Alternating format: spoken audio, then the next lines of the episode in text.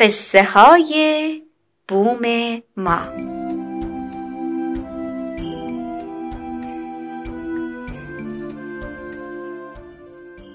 یکی هست یکی نیست. یه قصه است با هزار هزار آدم که هی میان و هی میرن. اسم قصه چیه؟ زندگی. قصه گو برامون کتاب بخون.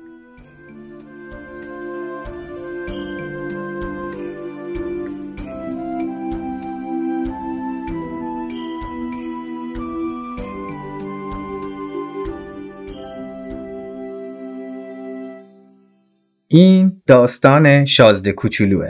قسمت اول. به نویسندگی آنتوان دو سانت اگزوپری.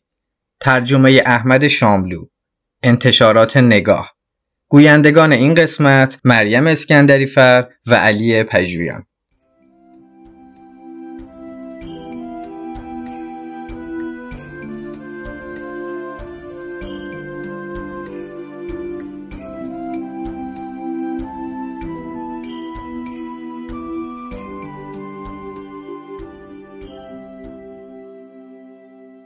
وقتی 6 سالم بود تو کتابی به اسم قصه های واقعی که درباره جنگل بکر نوشته شده بود تصویر محشری دیدم. از یه مار بوا که داشت حیوانی رو میبلید اون تصویر یه چنین چیزی بود. تو کتاب اومده بود که مارای بوا شکارشون رو همینطور درسته قورت میدن.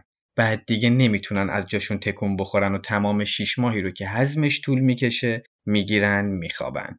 اینو که خوندم راجع به چیزایی که تو جنگل اتفاق میفته کلی فکر کردم و دست آخر تونستم با یه مداد رنگی اولین نقاشیمو از کار درارم. یعنی نقاشی شماره یکم. شاهکارم و نشون بزرگترا دادم و پرسیدم از دیدنش ترس براتون میداره؟ جواب دادن چرا باید آدم از کلاه بترسه؟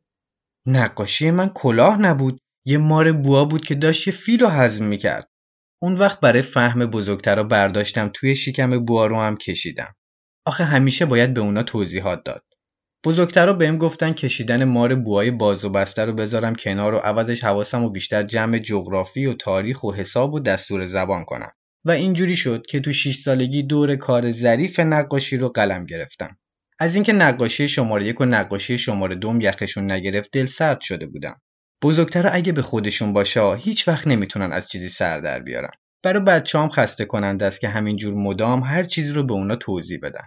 ناچار شدم برای خودم کار دیگه پیدا کنم و این بود که رفتم و خلبانی یاد گرفتم. بگی نگی تا حالا به همه جای دنیا پرواز کردم و راستی راستی جغرافی خیلی بهم خدمت کرده.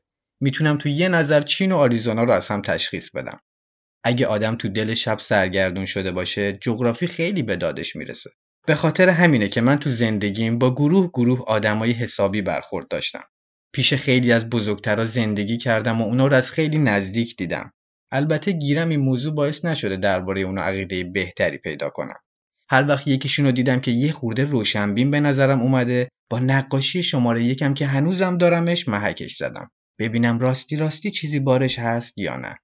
اما اونم طبق معمول در جوابم در اومده که این یه کلاهه اون وقت منم دیگه نه از مارای بوا باش اختلاط کردم نه از جنگلای بکر دست نخورده نه از ستاره ها خودم تا حد اون وردم پایین و باش از بریج و گلف و سیاست و انواع کرواتا حرف زدم. اونم از اینکه با چنین شخص معقولی آشنایی به هم زده خیلی هم خوشحال می‌شد. اینجوری بود که روزگارم تو تنهایی میگذشت بی اینکه راستی راستی یکی رو داشته باشم که باش دو کلمه حرف بزنم. تا اینکه زد و 6 سال پیش تو کویر صحرا اتفاقی برام افتاد. یه چیز موتور هواپیمام شکسته بود و چون نه تعمیرکاری همراهم بود و نه مسافری یکی و تنها دست به کار شدم تا از پس چنین تعمیر مشکلی بر بیام. مسئله مرگ و زندگی بود. آبی که داشتم زورکی هشت روز کفاف می‌داد. شب اول صدها کیلومتر دورتر از هر آبادی مسکونی رو ماسه ها خوابیدم. تنها تر از ملوان کشتی شکسته که وسط اقیانوس به تخت پاره چسبیده باشه. پس لابد می‌تونید حدس بزنید چجور هاج و واج موندم وقتی کله آفتاب با شنیدن صدای ظریف عجیبی که گفت بی زحمت یه بره برام بکش. از خواب پریدم. چی؟ یه بره برام بکش. چنان از جا پریدم که انگار رد و برق بهم زده. خوب که چشامو مالیدم و نگاه کردم آدم کوچولوی خیلی عجیبی رو دیدم که با وقار تمام تو نخ من بود. بعدها از اون یه نقاشی کشیدم. گیرم البته اونچه که من کشیدم کجا و خود اون کجا. تقصیر من چیه؟ بزرگترها تو 6 سالگی از نقاشی دل سردم کردن و جز بوهای باز و بسته یاد نگرفتم چیزی بکشم. با چشمایی که از تعجب گرد شده بود به این حضور ناگهانی خیره شدم.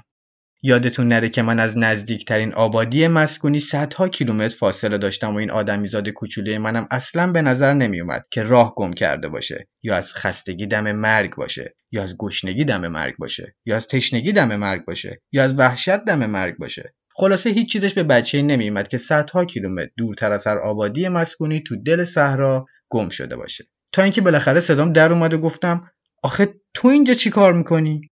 و اون وقت اون خیلی آروم مثل یک چیز خیلی جدی دوباره گفت بی زحمت برای من یه بره بکش آدم وقتی تحت تاثیر شدید رازی قرار می‌گیره جرأت نافرمانی نمی‌کنه. گرچه تو این نقطه صدها کیلومتر دورتر از هر آبادی مسکونی و با قرار داشتن در معرض خطر مرگ این نکته در نظرم بیمعنی جلوه کرد ولی باز کاغذ و قلم از جیبم در آوردم اما تازه یادم اومد که اونچه که من یاد گرفتم بیشتر جغرافی و تاریخ و حساب و دستور زبانه و با کچ خلقی مختصری به اون موجود کوچولو گفتم نقاشی بلد نیستم. بهم جواب داد عیبی نداره یه بره برام بکش. از اونجایی که هیچ وقت تو عمرم بره نکشیده بودم یکی از اون دوتا نقاشی رو که بلد بودم براش کشیدم. اون بوهای بسته رو. و چه یکی خوردم وقتی اون موجود کوچولو گفت نه نه. فیل تو شکم مار بوا نمی‌خوام. بوا خیلی خطرناکه. فیل جا تنگ کنه. خونه من خیلی کوچولوه. من یه بره لازم دارم. یه بره برام بکش. خب کشیدم. با دقت نگاش کرد و گفت نه این که همین حالاش هم حسابی مریضه. یکی دیگه بکش. بفرما کشیدم. دوستم لبخند بانمکی زد و در نهایت گذشت گفت خودت که می‌بینی این بره نیست قوچه شاخ داره نه؟ باز نقاشی رو عوض کردم. اون رو هم مثل قبلی ها رد کرد. این یکی هم خیلی پیره. من یه بره می‌خوام که مدت ها عمر کنه. به خاطر اینکه عجله داشتم که موتورم رو پیاده کنم رو بی‌حوصلگی جعبه کشیدم که دیوارش سه تا سوراخ داشت. از دهنم پرید که این یه جعبه است. بره که می‌خوای این توه. و چقدر تعجب کردم از اینکه دیدم داور کوچولوی من قیافش از هم باز شد و گفت آهان این درست همون چیزیه که می‌خواستم. فکر می‌کنی این بره خیلی علف بخواد؟ چطور مگه؟ آخه جای من خیلی تنگه. هر چی باشه حتما بستشه. بره که بهت دادم خیلی کوچولوه. اونقدر هم کوچولو نیست. ببینش گرفته خوابیده. و اینجوری بود که من با شازده کوچولو آشنا شدم.